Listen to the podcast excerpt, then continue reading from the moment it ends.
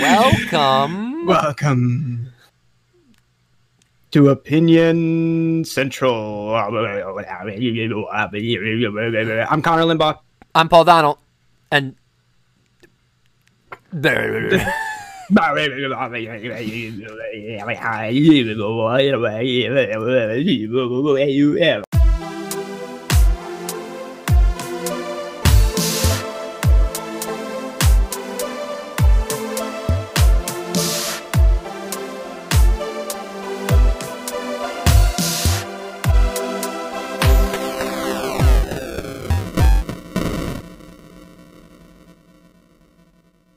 all right, Connor.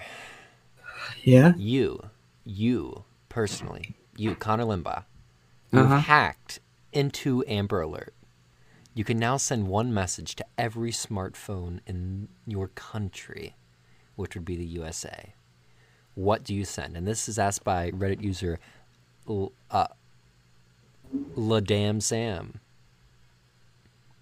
I could just say anything in the world. You get to send an Amber Alert text to everyone in the United States. So you get a compose In the text. United States. Yeah, yeah. So you get compose a text that gets sent to every single cellular device in Mm-hmm. the United States. What do you, what's your message? What do you say? So I I feel the go-to response or the smart response would be to be like, "Hey, go follow my YouTube channel," something like that. Uh, Oh, so you use it as like an advertisement. I feel like it would be quite the advertisement if it went to every single but person. then, but then the thing is, if you advertise like, "Hey, go to my YouTube channel at this," then the government knows who it is. Then the government Oh, knows. They know. Oh, it's you. yeah, so then you'd be in jail. Yeah. jail, jail. But hey, there's that one hacker who hacked the FBI or something, and then they hired him. Yeah, that was really funny. Yeah, I, I don't know about the I'm I'm fuzzy upon the details, but that that was generally the the thingy maneuver. But I don't I don't think I would actually want to advertise. I think I'd want to send something silly. I think that's what I would do. Do you have a silly a silly saying that you would say? Um. Okay, so I would either, I would either like just be very simple and just say something completely random, like, I don't know, um,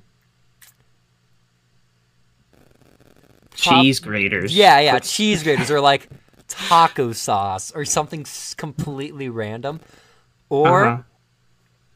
or I'd probably like try to say something that would feel like I'm targeting you, even though it's the entire country. So they're all like, "Wait, what's going on here?" so I'd I, I'd probably be like, uh, I'd probably be like, you know, I really like your dog, hmm and for all the people who have dogs, they're like, "Wait, what the fuck?" Or uh, or um, how's that caramel latte? That you're, yeah, yeah, yeah. or you try to get really specific and you like call out a name, be like, uh, "Hey, uh, Jacob, what's up?" And so all the people who are named Jacob are like, "Wait, what? What? What's going on?" Everyone else are like, "Oh, wrong number. The government has my number wrong." Yeah, Um, it'd be nice if you could find somebody in that triple in that triple Venn diagram that it only applies to people like who are named this, who are doing this, yeah, then you could get really specific. who But are the problem is, this text is getting sent just to everyone in the country. Yeah, I, I- I, I- I think if you found three things that were broad enough that uh, significant enough, enough people, or even just one person. I could say something like, "Hey, here's my number. Put my actual number down and be like, send me a text and see how many fucking texts I get." But then the government would know, Paul. Okay, but I would want to know how many people reply to that. How Um. how how how much would my phone explode? Um, Like, would I have, You'd like- have to get a new phone. You'd, would I you have like over a million texts? You would I have mean- to get a new phone. I mean, what? There's 300 million people in the United States. How many of those people would actually be like, "Okay, I'll I'll, I'll text this number"? oh, okay. Yeah, sure, whatever. Uh, Sure, sure, we'll go for it. Um, Or I could give something kind of kind of ominous, like, "Do you ever think silence hurts?" oh, yeah, get really like philosophy. Be like, do ears think? Or uh, are I don't know. Uh, I'm I'm scrolling through my notes right now, actually, like trying to find something Yeah, yeah. something that would be um, interesting to hear. Just like, that everyone would hear and be like, uh, hello oh, what? uh, Oh, what is this? okay there, big guy. Uh, didn't know you were that into ramen noodles, but now we all know. Yeah, well, you could send a photo. Because it, it, does, it doesn't have to be, it's, it's just a message. Mm-hmm. So, like, you could just send a really weird photo. mm-hmm. Yeah, lots of could send- options. Lots of options. Or, uh, or I could just be like, I was on the cover of People magazine with Matthew McConaughey. What have you done? Really call them out. Be like Matthew McConaughey. That was me. I was am me. Matthew McConaughey. and then the government takes down Matthew McConaughey. Yeah, yeah, yeah, yeah, yeah. They, they all think that it was Matthew. There you go. Blame it on someone famous. Uh huh. Uh huh. All right. Well, I, th- we you you're in control today. Oh yeah, You you have the power of today's topic. yeah, yeah. So I'm just gonna I've like hand over the, um. I don't know. The the what, Paul? What are I'm, you handing? I'm me? handing you the, I'm really the particular about my hands right now. I'm handing you the uh, the Do I- the do I stomach. to- I'm, ha- The I- I'm stomach? ha- the the body of the podcast. I'm just gonna throw it to you. You ready? Okay. Okay. I'm let me let me get get your baseball mitt and. Uh, ah! All right. All right. You're in control. This feeling has come over me. Uh, this feeling of power, of unadulterated, unspeakable power. Okay, um, but for real, we're gonna talk today about Shakespeare because I like Shakespeare, and I've been thinking about Shakespeare all this week. And I'm an English major studying things like Shakespeare. I just read a Shakespeare play. Actually, Paul, shoot me with uh, Shakespeare plays. How many Shakespeare plays do you know? Ooh, not a lot. Um, uh, I mean, I know the one. Um, you were in it. It was like the two brides and um. I I can't. I don't know names really well. Mm-hmm. It was Do you like remember what- the setting? Do you remember the setting of I that one? remember you were a French Frenchman, Mhm. and um, I was a French doctor, actually. French doctor. Yeah, yeah, yeah. I, I don't. The- I don't remember much, much about the plot. Yes, Um, the play that you are talking about is The Merry Wives of Windsor. Yeah, yeah, yeah, I know that. And then, Specifically, the first quarto, so it would be John Falstaff and The Merry Wives of Windsor. Okay. I think. Right, well, there you go. See, that's one I know. Sir uh, the- Romeo and Juliet, Okay, Romeo and Juliet, good. Hamlet. Okay. Um, did he do? Was he Macbeth? Yep, Macbeth, yes. Yeah. Mm-hmm. Got anything that's else? that's about where my knowledge stops in terms Okay. of Shakespeare plays. Okay, uh, how about, uh, I'll give you, like, Much Ado About Nothing. Have you heard that one? I've heard of it. I was, I don't know what it's about. You have to know this one. A Midsummer Night's Dream. Okay, I've heard of that one. That one's huge. That one is probably the Shakespeare show I've seen the most. Uh, King Lear, I've heard Maybe of that. Julius Caesar. Okay, yeah, yeah. Uh, there's King Richard the Second. That one's pretty big. Richard the Third's pretty big. Uh, and then, um, let's see here. Another one you would know. Othello. Do you know Othello? Othello? Othello. I don't know that one. I haven't read that one, but you know it's good. King Lear's pretty good. Uh, but today we're going to be talking about the Tempest. Yeah. Did you know the Tempest? Nope.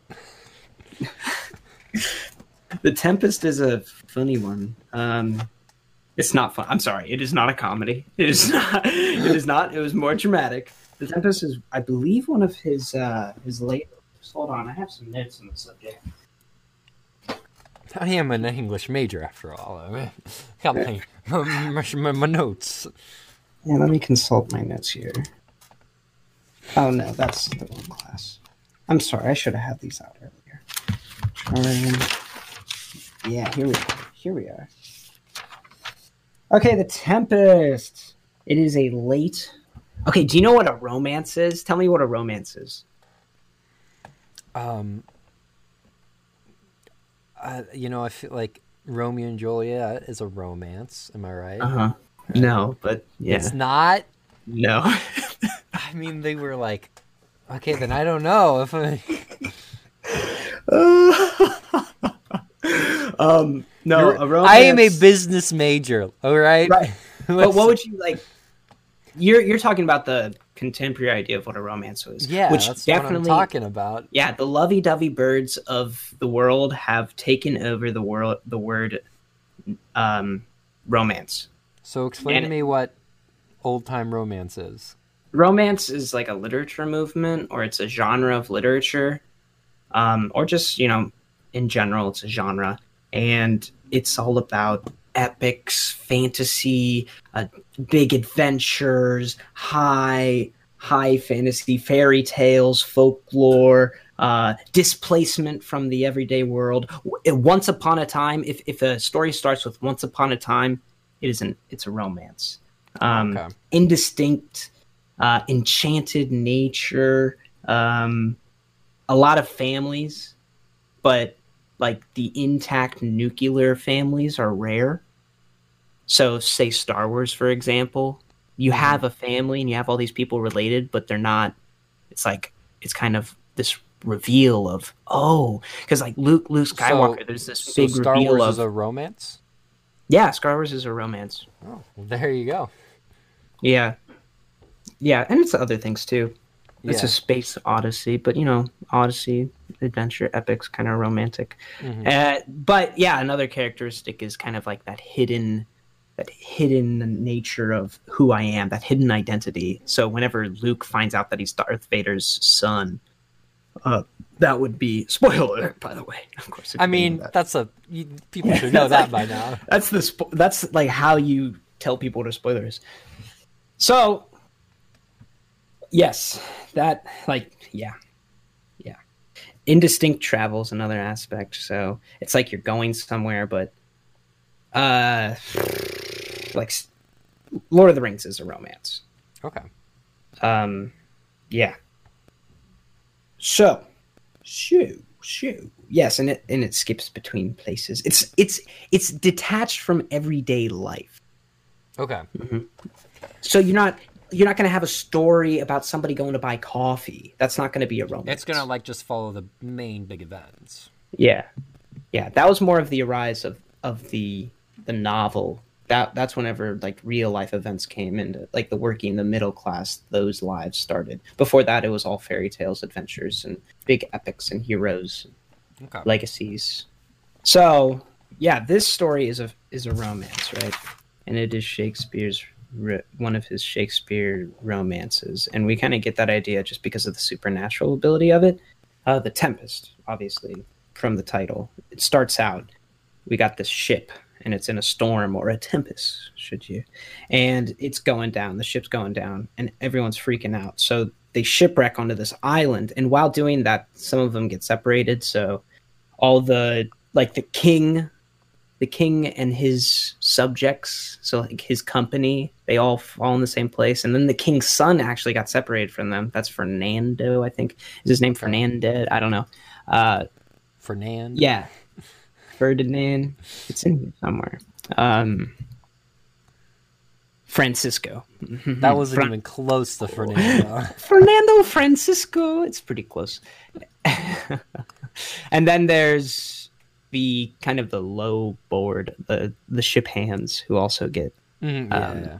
thrown off somewhere, and they and they arrive on this island, and you find out that there's this guy on this island who actually created the Tempest. He has like magical powers, which Oh, okay. is really cool to think about in a play, especially like that Elizabethan era. Just because I don't know, I just I like big magical stuff. And oopsies. Uh, yeah. So there's this guy. His name's Prospero, and he's kind of like this warlock guy. What happened was he was a duke, but then his brother did a coup and took him out, but didn't like kill him. Just ran him out of town. hmm So then he get ex- he exiles, uh, flees on a boat and gets lands on this island where he learns how to do magic and stuff. He has these books and he reads a lot. Gosh, there's so God, there's so this story's so. It's such a it's not large it's not long. It's just there's a lot of backstory. Like the beginning of the play, the beginning of the play is Prospero's going around and he's talking to his daughter, which is mo- her mother died, or I think she did, and he's kind of retelling like, "Hey, this is how we got here. You're actually, believe it or not, you're a duke's son. I I was a duke back in Italy, and Miranda, she she has little to no memory. Like she doesn't really. She's grown up on this island." Yeah, yeah. Um, so she's like all in wonder about it. And then, you know, Prospero has, because Prospero was the one who created this tempest, the spirit, he has control of these spirits who are on the island. So this one spirit came up, um, Ariel, and Ariel was kind of the, the key player in that tempest. Like Ariel, and I guess I'll, I'll stick with the they pronoun because it can play by, it can be played by either. It's just a spirit. Uh, so they kind of direct everyone to like they make it so that Francisco was separated from. Oh, okay. They did it on purpose. Man, I might be completely off base here. It might be. F- I might have just lied. oh my gosh! Hold on. I might, I might be wrong. I might be complete. I'm trying to remember. Editors. I'm sorry. This is so clunky. it's Ferdinand. It is. Yeah, it's Ferd. Francisco's just some nobody. So it's Ferdinand, okay? Ferdinand is the prince of Naples. There you go. Okay, I'm actually looking at my script now, so. Uh, yeah. Yes. So, yeah, you find out that Ariel kind of separated them all into this three book, these three groups, and it falls along. There's a love story between friends, uh, Ferdinand, sorry, and Miranda, which is the Prince of Naples, and then Prospero's daughter. I know this is really hard to follow, but they have there's a love story between, and then there's the high class, all the rich dukes and king. They they are part of one. So one of them is Prospero's brother, the one who like threw him out. Mm-hmm. So he's there on that ship. That's kind of like why Prospero saw this opportunity to like kind of capture the ship and brought him back home, brought him to his island so he could torture them, more or less Okay. he could set things right. Uh, so he kind of psychologically tortures this group during the the play, and then, which is the character we're going to be getting into, Caliban. There's Caliban, who is an indigenous person on this island, and the low, the low people, the uh, the ship hands, and Trinculo and uh, what's the other guy's name? Uh, Trinculo and Stephano they're both servants to the king. And all three of these groups all assume that everyone else on the ship died so they're operating like that. So Okay. trinculo trinculo and stephano are like ooh this brand new island. We're gonna become kings on it. We're gonna rule this place. Uh right? Yeah, and, then, yeah. and then they find they find caliban and they're like ooh you you. And caliban's very he's nice and he tells them about prospero and how prospero's been um kind of torturing him because he he is more or less um prospero's slave caliban is and caliban is actually called a slave by prospero in the first scene that he's in between prospero and caliban prospero calls caliban a slave six times Oh, okay. you yeah yeah yeah Yeah, it's not. Uh, it's not too kind. Yeah, it's not the best. You don't want to be a slave. Slaves aren't fun. All right, so where are we going with this? We're going with we're going to talk about a specific idea that they talk about, which is the be- building of a utopia. At least that's that's how I'm going to start it off. Mm-hmm. In the last scene that Miranda's in, she says this line, and I want you to translate it for me, okay? And I think you can do this. The tr- the line is yeah yeah yeah. The line is Put a lot of oh pressure. wonder okay oh wonder how many goodly creatures are there here? How beauteous mankind is o brave new world that has such people in it. And and this is why they're building a new utopia. well yeah it, it's idolizing the future. Mm-hmm. what do you like how do you interpret that? Well, I mean, she clearly likes humankind, people, mm-hmm because she's talking about like, oh, it's beautiful, and mm-hmm um, she's talking about you know, oh, how many goodly creatures. So, I do, dude, I'm not good at this. Uh, um, a brave new world that has such people in it. Um, I don't know. Is like, is she, is, She- like looking forward to what's to come? Because like, yeah yeah, yeah she she has this picture of what the per- her perfect world would look like. And with all she's these, really yeah she's really innocent about it too because she's seeing all these people for the first time because she's lived on the island by herself and her dad and this smelly guy named caliban Mhm. who you know isn't good and at least not in their interpretation of it. Uh and you know caliban tries to de- defile her.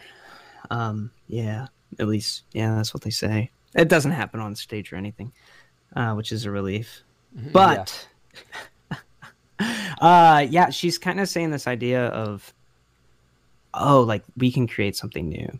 And then earlier in the play there's this character named gonzalo who has this picture of what he sees as a new world a brave new world. And we're going to give you a reading of that i'm going to play gonzalo paul's going to be antonio and sebastian who during this whole time gonzalo's has this vision of what he sees as a utopia, and Antonio and Sebastian are just making fun of him the whole time. So, Paul, just be snarky as you want when you say these things, okay? I, I was, yeah, Okay, just be snarky. You got the script? yep, I got it. I'm ready cool. to go. All right, cool. Uh, all right. Yep, right here in front. Okay. So, had I a plantation of this isle, my lord?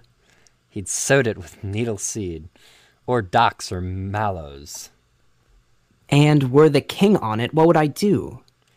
escaping drunk for the want of wine. In the commonwealth, I would by contraries execute all things. For no kind of traffic would I admit, no name of magistrate, letters should not be known. Riches, poverty, and the use of service, none. Contract, succession, born, bound of land, tilth, vineyard, none. No use of metal, corn, or wine, or oil, no occupation, all men's idle, idle, all and women too, but innocent and pure, no sovereignty. Yet he wouldn't be king on it. The latter end of his commonwealth forgets the beginning. All things in commonwealth nature should produce without sweat or endeavor, treason, felony, sword, pike, knife, gun, or any or need of any engine would I not have. But nature should bring forth of its own kind all poison, all abundance to feed my innocent people. So that was there we go. That was uh scene That was that was act- Gonzalo. That was Gonzalo and I think Act Two. Um, yes, Act Two, Scene Two. Act sorry, Act Two, Scene One. And of of interesting tidbit about this is it's almost word for word plagiarism of another piece. From Shakespeare or another person? No, like Shakespeare, like completely, completely plagiarized the scene. Completely plagiarized it, like so so much. Yeah, um, yeah, and I didn't crap. I didn't write down what it was. I mean, back then you didn't get kicked out of university for it, so. Oh, it's of cannibals. Huh. Of Monte Ponta something. Of cannibals is it what it's called. The Interesting. the work that he plagiarized. Uh, yeah, so basically, we're gonna go through and back and dissect this, uh, because I don't think. Whenever I first hear Shakespeare, I'm like, "What? What the heck?" Well, you know, whenever I fir- before I started studying Shakespeare, hmm um, so he said, "Had I plantation of this isle, my lord? So if I were in control of this isle." And then Antonio's like, and he sowed it with needle seed. And Sebastian says, or docks and mallows. They're kind of like make, making fun of him. They're like, oh, he'll. I don't know why those are insults. See, they're they're They just, just kind of are. All right. yeah, they're projecting on him what he's gonna say. And Gonzalo's like, no, if I were the king, if I if I were were in control, what would I do? And Sebastian's like, oh, you'd probably be drunk all the time. You just want to drink all the time. And Gonzalo's like, no, no, no, no, hold on. No, I'm gonna do everything, but there's n- no, there's not gonna be a class system. There's not gonna be rich people. There's not gonna be poor people. There's not gonna be any work that we have to do. There's no gonna. There's not gonna be like this transition of property. I'm not gonna give things to my son. There's no succession. Uh, we're not gonna have to labor over metal, corn, wine, oil. We're not gonna have to do any of that. You're just gonna have to be idle. Everyone's gonna be idle. You're gonna be lazy. You're gonna be relaxing, and women too. All men, and all women are but innocent and pure. And then and then Sebastian's like, "Yet you would be king on it," because literally that's what he said. Uh, Yeah. Were I the king? And he's like, "But you'd be king. Ah, if you said there's no succession, then how can you be king?" Um, and then yeah, and Antonio kind of just uh, says that as well. And then Gonzalo completely ignores him, and he's like, "All things in common nature should produce." So it's kind of like relying on we don't have to do anything because everything will be there for us, Mhm. uh, and we're not gonna commit crimes either. We're not gonna. No one's gonna attack each other. Um, yeah, and that's that's what he considers. I would, with such perfection, govern, sir, the, excel the glorious age. To exhale the glorious age. The sorry, not glorious, golden age. Yeah, so that is kind of like this idea of utopias and what what it can be. But then you think about how that plays into the lower class, the people who are the slaves, Mhm. and then you can talk about Caliban. So it So goes on to that. we're going to transition to Caliban because he also has this view throughout the play. And his view is kill Prospero because Prospero is the one who is torturing me. He's the first person who came to the island, and I was already living here. Caliban's the indigenous. Him and his mom lived here, and then Prospero came, killed his mom, and turned Caliban into a slave. Mhm. So they rely on Caliban to do work. They he he makes fire for them. He collects wood and brings them fire. So they need Caliban in his services. And how he has dominion, how Prospero has dominion over Caliban is the use of magic. He has magics that are unaware to him, which is really kind of directly related to how slavery came apart Yeah. because if you think about like ships, the sail sails, um, that was often thought of as like magic. Um, Africans would see that and be like, "Whoa, I'm Uh, not getting near that. Yeah, like that's," I because you know they don't know how it works. Um, hmm but yeah, the really the, the thing about it is, if you think about slavery, what they like to do is dehumanize them and say we are better than you because you are worse. Like you, you cognitively are not as good as we are, Yeah. which is completely wrong. Like Mhm. that's not true. It's just the fact that you made ships because you were in dingy little England who and like who would want to stay there. But everyone else was like living in paradise and it's like I don't have to leave. Uh, so there's Caliban, right? And Mhm. he all he wants is for good old good old Prospero to leave because I view it as a way that he he already he already kind of lived in that paradise. He lived in Before Prospero showed up. Yeah, like he he was just because he was in control of the island. Him and his mom were. Mhm. Um, They're kind of just had- enjoying life. Yeah, but then his mom comes and dies, and yeah, that's no fun. But yeah, so Caliban's trying. So my question was, I wrote a paper about this. Was like, how can there be a utopia whenever you have this huge disparity between the powerful and the person who, say, like Gonzalo, for example, this is someone who is already high social class. Kind of born into it.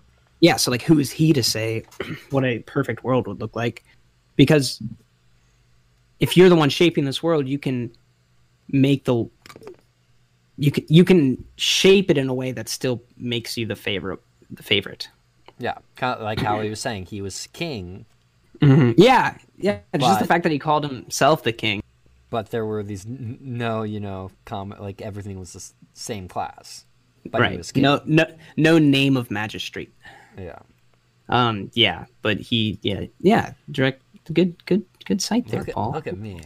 yeah that was nice nice Noise. Um, noise, noise, noise, noise, noise, noise. I'm pulling up my paper now. Um, I think. I'm attempting. Yeah, sorry for the delay. D2L. That's our. I'm going to my submission. Technical support, literature.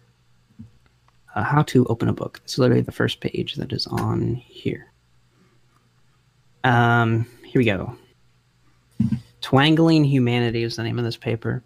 Um, you know what twangling means? No. Neither do I. okay, uh, I'll explain.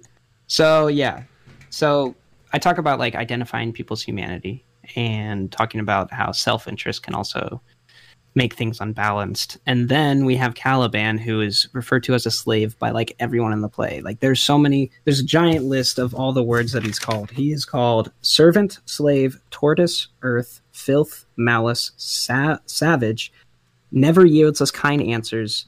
Um, monster, mooncalf, fish, smelly, islander, Indian, devil, nature and nurture, beast, and one of the biggest ones is thing of darkness. How do how do those? That's a that's a long negative list. Yeah, not only that, but he calls him a poisonous, lying, and a bored slave. So obviously they're like he's imprinting villainous qualities onto him.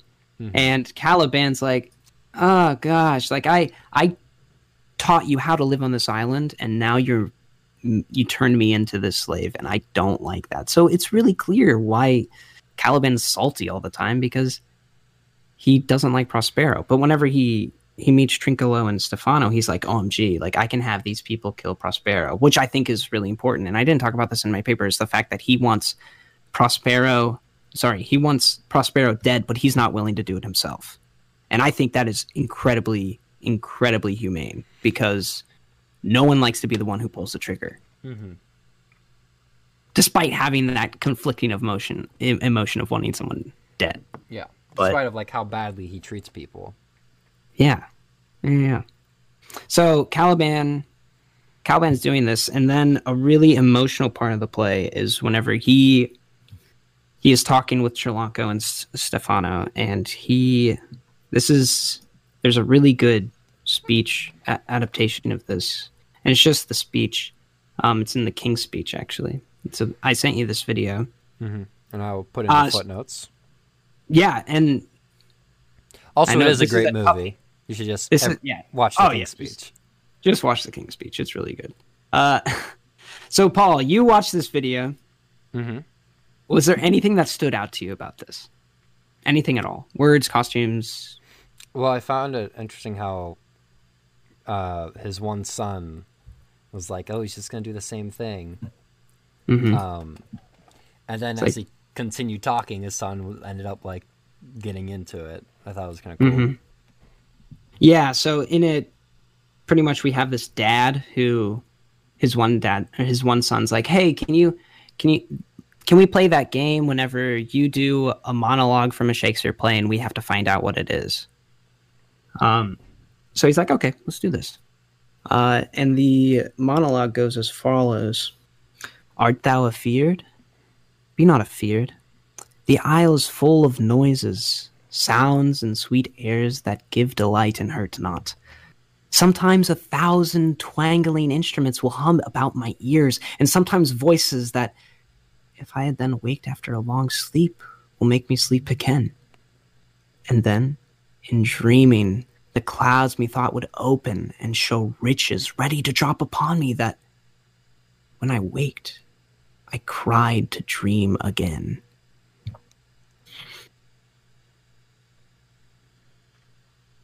And there you have What do you, what do you, what do you think that means? Dude, you can't keep doing this. okay, I'm sorry. I'm sorry. I'm sorry. Let's just do it line these two lines. Be not afeard, the isle is full of noises, sounds and sweet airs that give delight and hurt not. Um, be not af- okay. Uh, East Side, so the Isle, so wherever they're at, right? Mm-hmm. There's The a lot of- island. the island, yeah, yeah, yeah. And he said it was full of fears and noises and stuff, right? Mm. So like, Not not fears, sounds and sweet airs. Okay. So so like, it smells nice. It smells good and it sounds good. okay, sounds good, smells good. What was the last line he said? Uh well, sounds and sweet airs that give delight and hurt not. Okay, well, there's good sounds and there's good things to smell, and they don't hurt you, they don't harm you. Yeah, it's not something you should be worried about. It's something that you should like. Okay. So then he goes and he kind of explains to it and he says, Sometimes a thousand twangling instruments will hum in my ears. So sometimes these sounds that you hear on the island, they're they kind of lull me to sleep. Okay. And they put me in this reverie that I, I love so much. And then he says, um, yeah, that if I had waked after a long sleep would make me sleep again, which is this reverie, this dream that he's having. And then in dreaming, the clouds methought would open and show riches ready to drop upon me. So that is saying I was having this dream and I got showered with like the graces of heaven. I got showered with the riches of heaven. I I was right there. I was touching beauty and just joy, the emotion of uh, safety, security, and prosperity. Mm-hmm. Uh, and then, so ready to drop upon me that when I waked, I cried to dream again. And this is whenever it gets really sad, is because he identifies that I have this idea of like perfection, even like that utopia that we're talking about, Mhm. or like that. I think about things and they kind of put me off into this trance. And then I wake up and I realize I'm not in that. I, I realize that that's not reality. Okay. Those are just Yeah, thoughts. yeah. Those are those are Your just ideas. yeah. And I you know, I feel like that's something that's really really really prevalent in human nature because how many times will you go off and you'll start dra- daydreaming and have like these fantastic daydreams and then you then you're like wait a second i'm sitting in a lecture right now and i should actually be taking notes Oh yeah, way too often. yeah, um, these are like really human things. Of course, this one's a little more intense than just taking notice. This is like has to do with slavery and stuff.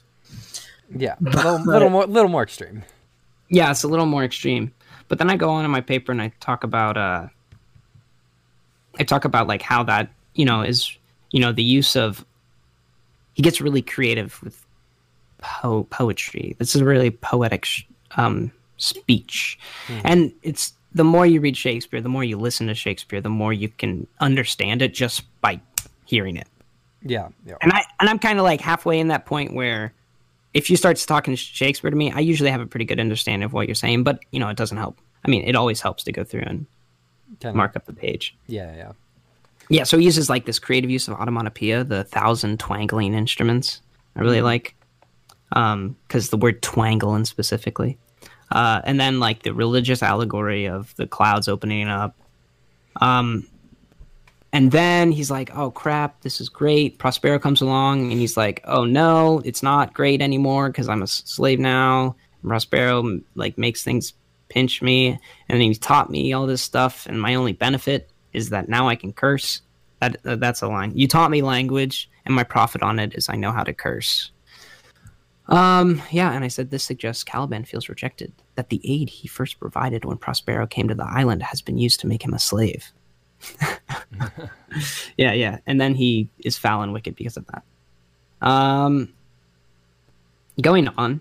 Twangle. We're going back to Twangle. If you if you had I okay, so I'm gonna first thing I'm going to tell you is that I do not know what this word means. Twangle. So if you had to give twangle a definition, what would it be? What? How was it used in the play? Uh, a thousand twangling instruments. I feel like twangle just means like, it mean like intertwining or, you know, like w- working together in a way. Mm-hmm. If that Mhm. makes you know some sense. Yeah, I kind of see it as like twangling as a sound, like a twangle. Mm-hmm. You know, there's a twinkle and a twangle. Yeah, yeah. Uh, and what I said in my paper is because this word this word has been used six times. It has been published six times in all of history. That's insane. It's crazy. There are a lot of books out there, and this has been in a book six times. Two of them were in Shakespeare plays. um, so yeah, twangle, and I and I took it as this is Caliban being creative. He's he's creating a particular word that stands out because um, even though there isn't a definition, you kind you can kind of put a definition onto it just because of how it's used. Like you, I said a th- thousand twangling instruments, and you're like, oh yeah, like things that are like intermixing together. A- anybody can put this pieces together. Mm-hmm. It's naturally what you do. Whenever you don't know what words means, you look You for guess. context You clues guess. and you guess. Yeah, exactly. Um, and I see it. I see twangle as less as a word with a definition and more as a direct translation from the thousand instruments. Okay. So, of this orchestra, what is this orchestra making? It's making a twangle. that's that's that's literally what it sounds like. Um, so I I see this as like Caliban creating his own vernacular Yeah. which just means like he's creating something that's specific for this environment and that has come from this environment. This isn't something you know, I I say like a twangle can only be heard on this island because this is something like whenever you go here, the this it sounds like a twangle. Uh and I guess that is kind of like putting a definition on a definition. Like saying Yeah. that this is that and that is this. But at the same time it's it's a cool way to think about it. Um but yeah, then then there's like Caliban. He believes in a different god than everybody, so they kind of like associate his beliefs with the devil. Uh, they call him a devil a couple times. They're like, "How the devil are you?" Or they say like, Prospero's all like, "Yo, the devil birthed you." That's not. wow. Yeah, yeah, it's it's a pretty intense play, which is weird because this this play ends, and you know, this is just one subplot of the play. The whole disparity between Caliban and Prospero, and Caliban wanting to have revenge on it, but not. And he knows how to have revenge on it. He's like, make sure you kill him. Steal his books first, so he doesn't have magic anymore. Steal his knowledge, and then kill him. But he does. He's not the one who does this. He enlists other people to do it. But he does die. Who? Prospero. No, he does not. Oh. Oh. Prospero does not die. no, no.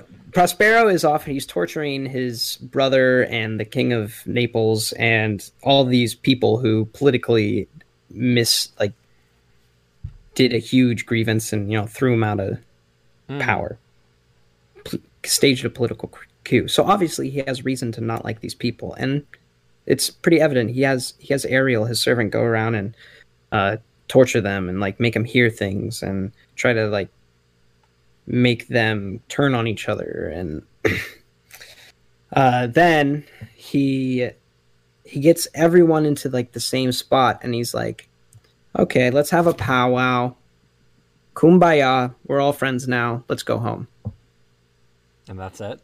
that's how the play ends Prospero united everybody.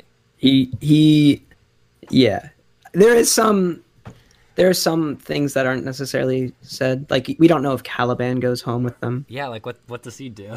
Does, Right. does Prospero leave last- the island? See, that's another thing that we don't know. Cuz cuz he he says like, "Oh, let's go home now." But then there's the prologue, right? Yeah. Um here. The epilogue spoken by Prospero. So yeah, he just said, "Be free and fare thou fare thou well." Um and he's like, "Don't worry, I'll calm the seas. I'll make the tempest not have it happen anymore so we can all get home." Uh Ariel, you can go. you- They have um, Fer, Ferdinand, right? Ferdinand. Is that his name? Yeah, yeah, yeah, yeah. Ferdinand. Ferdinand and uh, Miranda, they get married. Um, Oh wow, look at that. yeah, and then he's like, "Okay, we can all go now." And then let's see, let's see what let's see what we're left with Prospero saying. This is the epilogue, so it's after Act 5. Now my charms are all overthrown, and what strength I have's mine own, which is most faint.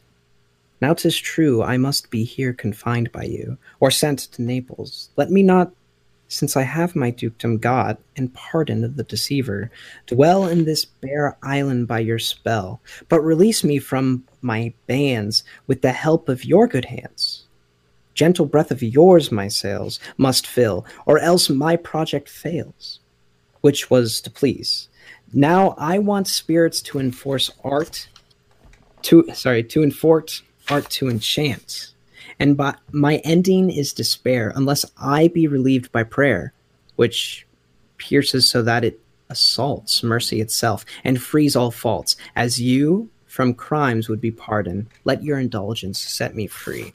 This is really meta. He is talking like directly at the audience here, and he's saying, "Yo, uh, I'm kind of your slave." Be- or I guess not. That's not the good word. I'm just. He's saying that this is kind of like. So this is Shakespeare's last play. This is Shakespeare coming up to the audience, like through Prospero, and saying, "I realize that I'm awesome." and you have liked all my stories, but I'm a go now, and you can kind of do whatever you want. That's a send off. That's kind of what he says, I think, if I'm reading this correctly. Yeah. That's a way to end it, I guess. In this bare island by your spell, but release me from my bands with the help of your good hands. So, this is all just a story, and you can hold on to it, of course, but eventually you're going to have to let go because this isn't real. This is these are just actors on a stage. This isn't. These are just shadows. These are. Um, yeah. So so Caliban is he does he so he stays on the island? Um, I think he does. There's Okay. the last thing that he says. I mean, he'd probably stay there with Prospero. Do they like? Is that They become buds, do they become buds or does I don't know? Um, the last thing Prospero says that Caliban is, "Go, sire, to my cell. Take with you your companions, as you look to have my pardon. Trim it handsomely." So he's like, "Go, clean my room." Oh, dude, Prospero's getting back, and Caliban's gonna kill him, dude. we never know, but All right, we're wa- writing a sequel. we're writing it. We're writing it. The story The of Revenge Caliban. of Caliban. The Revenge of Caliban. The Revenge of Caliban. Oh, well, that's a, Yeah, I mean, that's that's of a, how it ends, though. that's kind of a cool way to end that. Prospero just says, "Go clean my room," and he's like, "Okay, yeah, sure, I'll totally do that." Um, yeah, and he walks out. Totally haven't been trying to kill you the entire time. Yeah, and it's a weird. It's definitely a weird kumbaya. Like I remember, I I was reading this for class, and for the first day of class, we only had to read the first two acts, and I was like, "Whoa, this is awesome! I love how." I love the magic in it, and I love how this is going. I can't wait to see like what happens. And then I was like, wait a second, they're all happy at the end. I was expecting like some bloodshed or something. Yeah, nope, yeah. nothing. you do not deserve that. Yeah, Shakespeare wanted to end it by saying, "Kumbaya." Kumbaya. Yeah. Well, there you go. Well, There's my thoughts of, of these things that I've been thinking about the Tempest recently. I know it's a little. uh I know I ran through things really fast and it was a little jumbled, but I hope you got something from it. You followed along the best that you could. And you weren't repulsed by my fish like smell, or rather, Caliban's fish like smell. Because you can smell through podcasts. You can smell through podcasts, you can smell through plays, you can smell through scripts. I mean, you you listened to the last episode. We talked about smells the whole time. Yeah. Yep, You were there. I was there. All right. Well, you think it's time for some good old over under? You got. Uh, You totally don't have anything prepared, do you? um, I can get something prepared in twenty seconds. 20 seconds. All right. I'll Mhm. stall. I'll stall for you for 20 seconds. Wait. Okay. Um, let me get a piece of piece of pencil. Let me get a piece of pencil here. Piece of pencil. Um, some of the, the, the uh, you know, the weather. Yeah. Shit, I don't have a pencil. The, the Ah. weather's been nice. Tell me more. Tell me more. Uh, um, it's, uh, you know, been like 30 degrees and I've been wearing my coat when I go outside. And it's it's always great, you know, walking around in my coat. I did did some laundry today. I had to be that good old responsible uh, college student, cleaning the sheets. Um, Connor, it's been more than 20 seconds, dude. I can't I can't keep Okay, this I got I got the first one. Yeah? Yeah, so we're sticking with um. We can just do one. Our- To, we'll just do one today. Oh, just one. I'll, I'll I have give- three. Oh, okay. Well, let's just go. Okay. Um. Do you want to like do a breakdown or do you want to do a speed round? I'll break down the first one. Okay. So I'm gonna say stargazing o- over underrated. Underrated. Underrated. I'm a really big like, like fascinated with space kind of guy. Uh huh. Like I, I actually am taking astrology, uh, or astronomy. I mean, not astrology. Astrology's fake. Astronomy for my uh, science like credit hours I need. Okay, Um, so so I I know I I want you to make a clarification here. Just because you like astronomy, does that play into how other people view astronomy? Uh, what what do you mean? So, over underrated isn't necessarily your thoughts about it. Of course, it is. It is definitely like how you feel a certain way, but it's in comparison to how everyone else feels about it. So Okay, if people yeah, yeah, hype yeah. something up, so I have to say like like Frozen, you could say was overrated because of how big it was. You know, like everyone's Mhm. like, "Oh, let it go!" Like that's so overrated. yeah, yeah. Everybody loves it, but it's not as good as you All say right. it is. All right, I get So- what I get what you're saying. I, okay. Okay. so let's just throw out the astronomy stuff. I do really like the space stuff anyway, but no, I will I will still say it's underrated because you gotta you gotta think when you're like looking up and you're looking at the stars, those are things that are light years away, and you're obviously not thinking about that when you're looking up there. But just like all of I guess the history and stuff that's going on when you're looking up in the sky and like just the possibilities of what's out there. I think it's. I think when people look up, they're just like, "Oh, some stars," and that's it. Wow, I feel like there's a lot more to it when you're looking up at the sky and you're like, you see all the different constellations and Mhm. Now, how do you how do you feel with that in terms of say uh, the natal chart, uh, astrology, you know, zodiac signs? I I I don't really. I think uh, astrology is that- kind of Is that is that over or underrated? astrology. Yeah. uh overrated. I don't i don't believe in all the astrology stuff like the oh you were born during this you know time when these stars were aligned like this which means you're gonna be like that and Uh huh. i don't i don't think any of that's accurate whatsoever. Like you'll you'll occasionally uh find like some instances where like oh yeah i guess that kind of matches up. Hmm but for the most part it's all just it's all made up. It was pro- uh, uh, and my professor actually told me this. It was proven back in like the 1600s that astrology like wasn't accurate. Like it just didn't work out. Now I have so there there are these new there are these new things about now where there's a whole spectrum of all the different like you have your rising and your your sun Yeah, and your yeah, moon, yeah, yeah. you know all that like yeah. And to me what that feels like is they're trying to throw as many of the definitions of your personality like as many personality definitions at you so that whenever you do something that is in line with it you can It- say oh that was whenever you were acting like a leo because it was your rising star and Yeah, yeah. during this time is whenever you act like a leo and it's only that time which i will say though that i am a leo and i definitely act like a leo So, kind of a, a funny thing. Um, my my professor did an experiment because he wanted. leos have a bad rep a really bad rep yeah they do i think they do everyone's like fuck you leos yeah. sorry but what would your professor do Um, Sorry, so he did wanted to- this. He did this ex- kind of experiment because he wanted to prove to everyone that like astrology was a bunch of bull. Um, Mm-hmm. And he put up all the all the different, like, like a you know how oh, you know I'm a Gemini or would be classified as Gemini.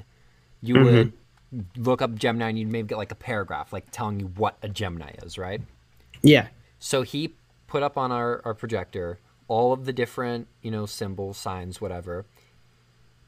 But he just put up the paragraph that you would find if you looked him up. So like the definitions kind of of each symbol, like the personality that would be that symbol. And he told everyone to pick one. And you know, class is about close to 100 people. Um, then he revealed, okay, this is the dates. These are the actual, you know, signs or whatever. You know, Gemini and and Leo and all that stuff, Aries. And only I think it was only like 5 people. It was it was less than 5 people chose the accurate like one that they Right. would have been classified as. and how many people were in that class About 100.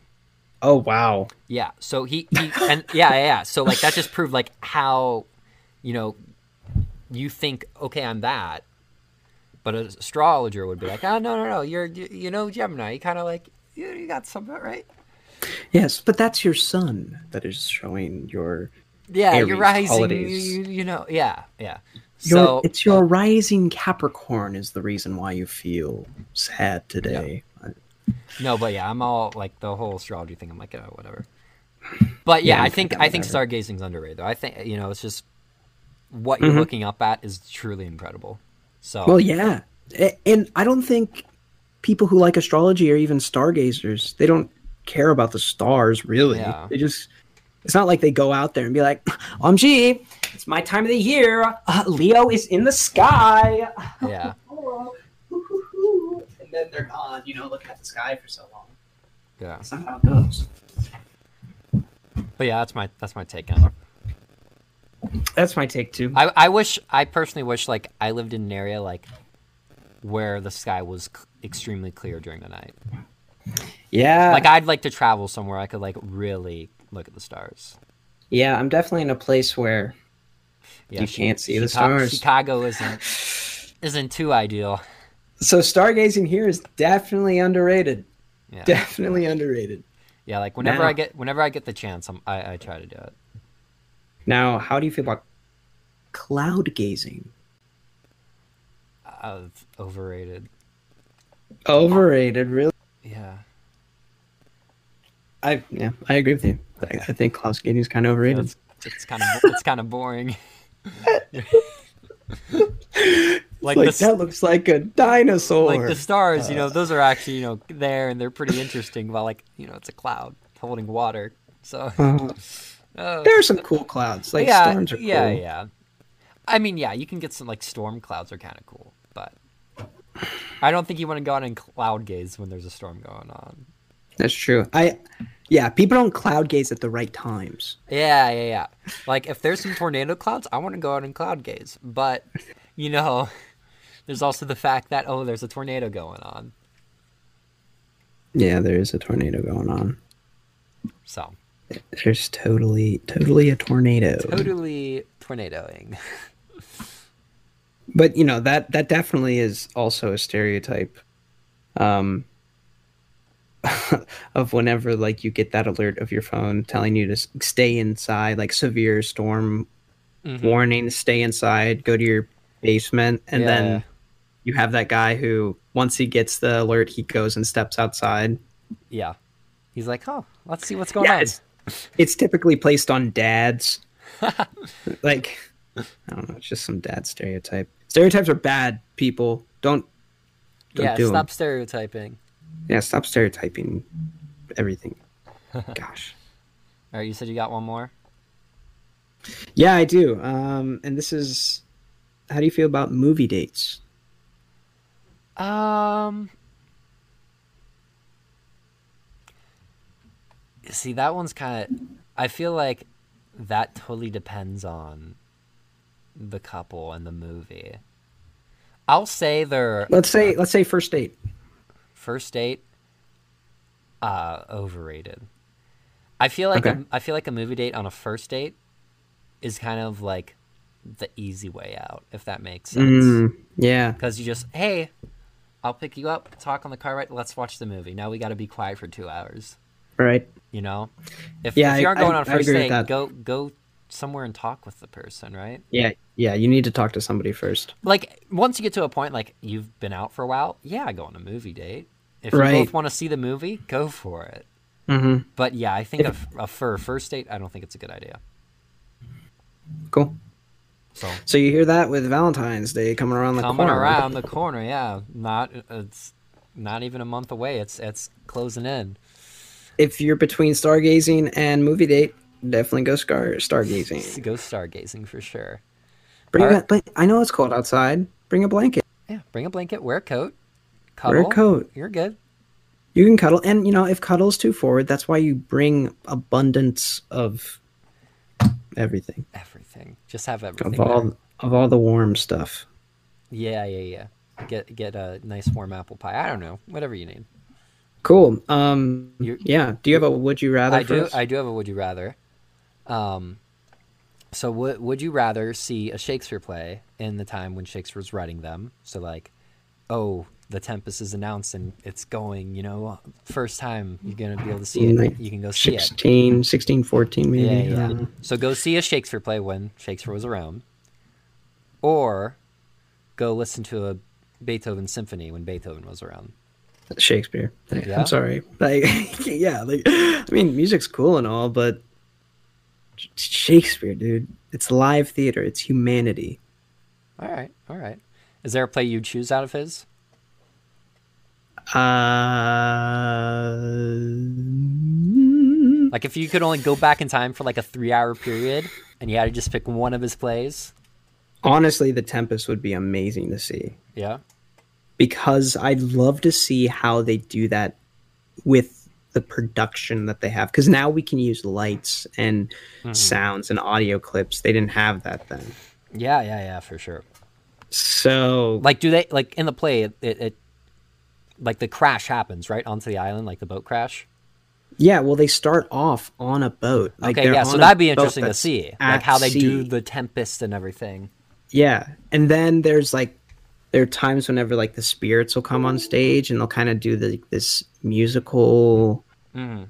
They just like have this musical entourage, and it's I've s you know I've I've listened to some recordings of it, some audio books of it, and some of it's really cool. Okay. Just like hearing how they put that all together, and and if you don't have the technology for it, I'd I'd love to see what kind of creative way a low well a creative way that a low uh, technology Budget, audience could have it. production budget thing. There you Yeah. Also, you know, um, you know the term "break a leg." yeah.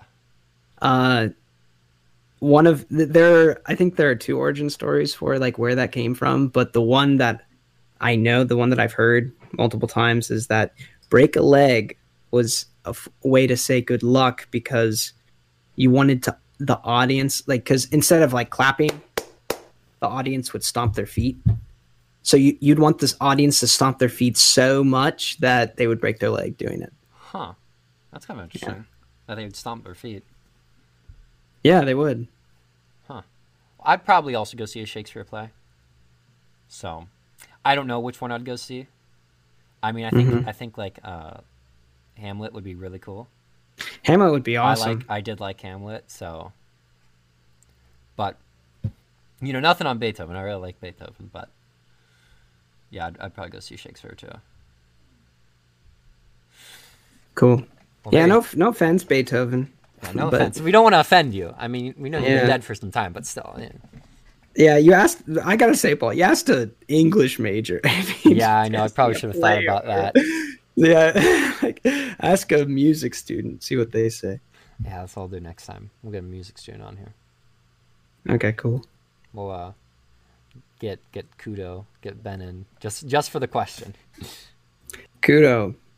I, you know, I don't know. I don't know what he would think. Yeah, He's kinda- kind of a contemporary musician. I don't know how he feels about the classics. yeah. Well, I mean, everyone likes the classics. I mean, yeah, of course. How can you not? Times are moving. Times are moving. You gotta keep it. Anyway, I hope I hope you all enjoyed listening to Connor talk Shakespeare. I mean, this is definitely a different kind of episode for sure. And uh, yeah. Yeah, I hope. yeah. I was. a- Yeah, I hope. I hope I could uh, express some of my thoughts and that maybe piqued your interest a little bit. And maybe if you wanna, maybe maybe one go read some Shakespeare now. Yeah, if you want to go, I actually would love that. Like, if anybody wants to talk to me or say like, does if anybody wants to just hang out, and what we'll do is just oral, like we'll just have Shakespeare readings. We'll just read it together. Just That's all I- we have to do. Yeah, or any play really. But I do yeah, kind of want to read the. Tempest. I'm gonna be honest. It's really good. You have you, you've caught my interest. Yeah, it's it's definitely. I would read. I would read. One part I really liked was whenever. I'll give you a an act and a scene. Um. Uh, it was with all the. I think it was. Uh, shoot. Oh yeah, it was in Act Two. It was Act Two, and it's between. Not Stephano. That's Caliban. Not Trinculo. I think it's Act Two, Scene One. Act two, Scene one. There you Act go. Two, Act Two, Scene One. There you have it. Go read it. Yeah, Act Two, Scene One's really good. All right. Well, thanks for tuning in. Go uh again, we we're, we're still uh producing content over on Pokemon Central. You can go Mhm. check go check that out. Mm-hmm. And uh yeah. Here are two lines from Act Two, Scene One. Sebastian, well, I am standing water. Antonio, I'll teach you how to flow. And scenes. There you go. And scene. That's the whole scene. Bye bye.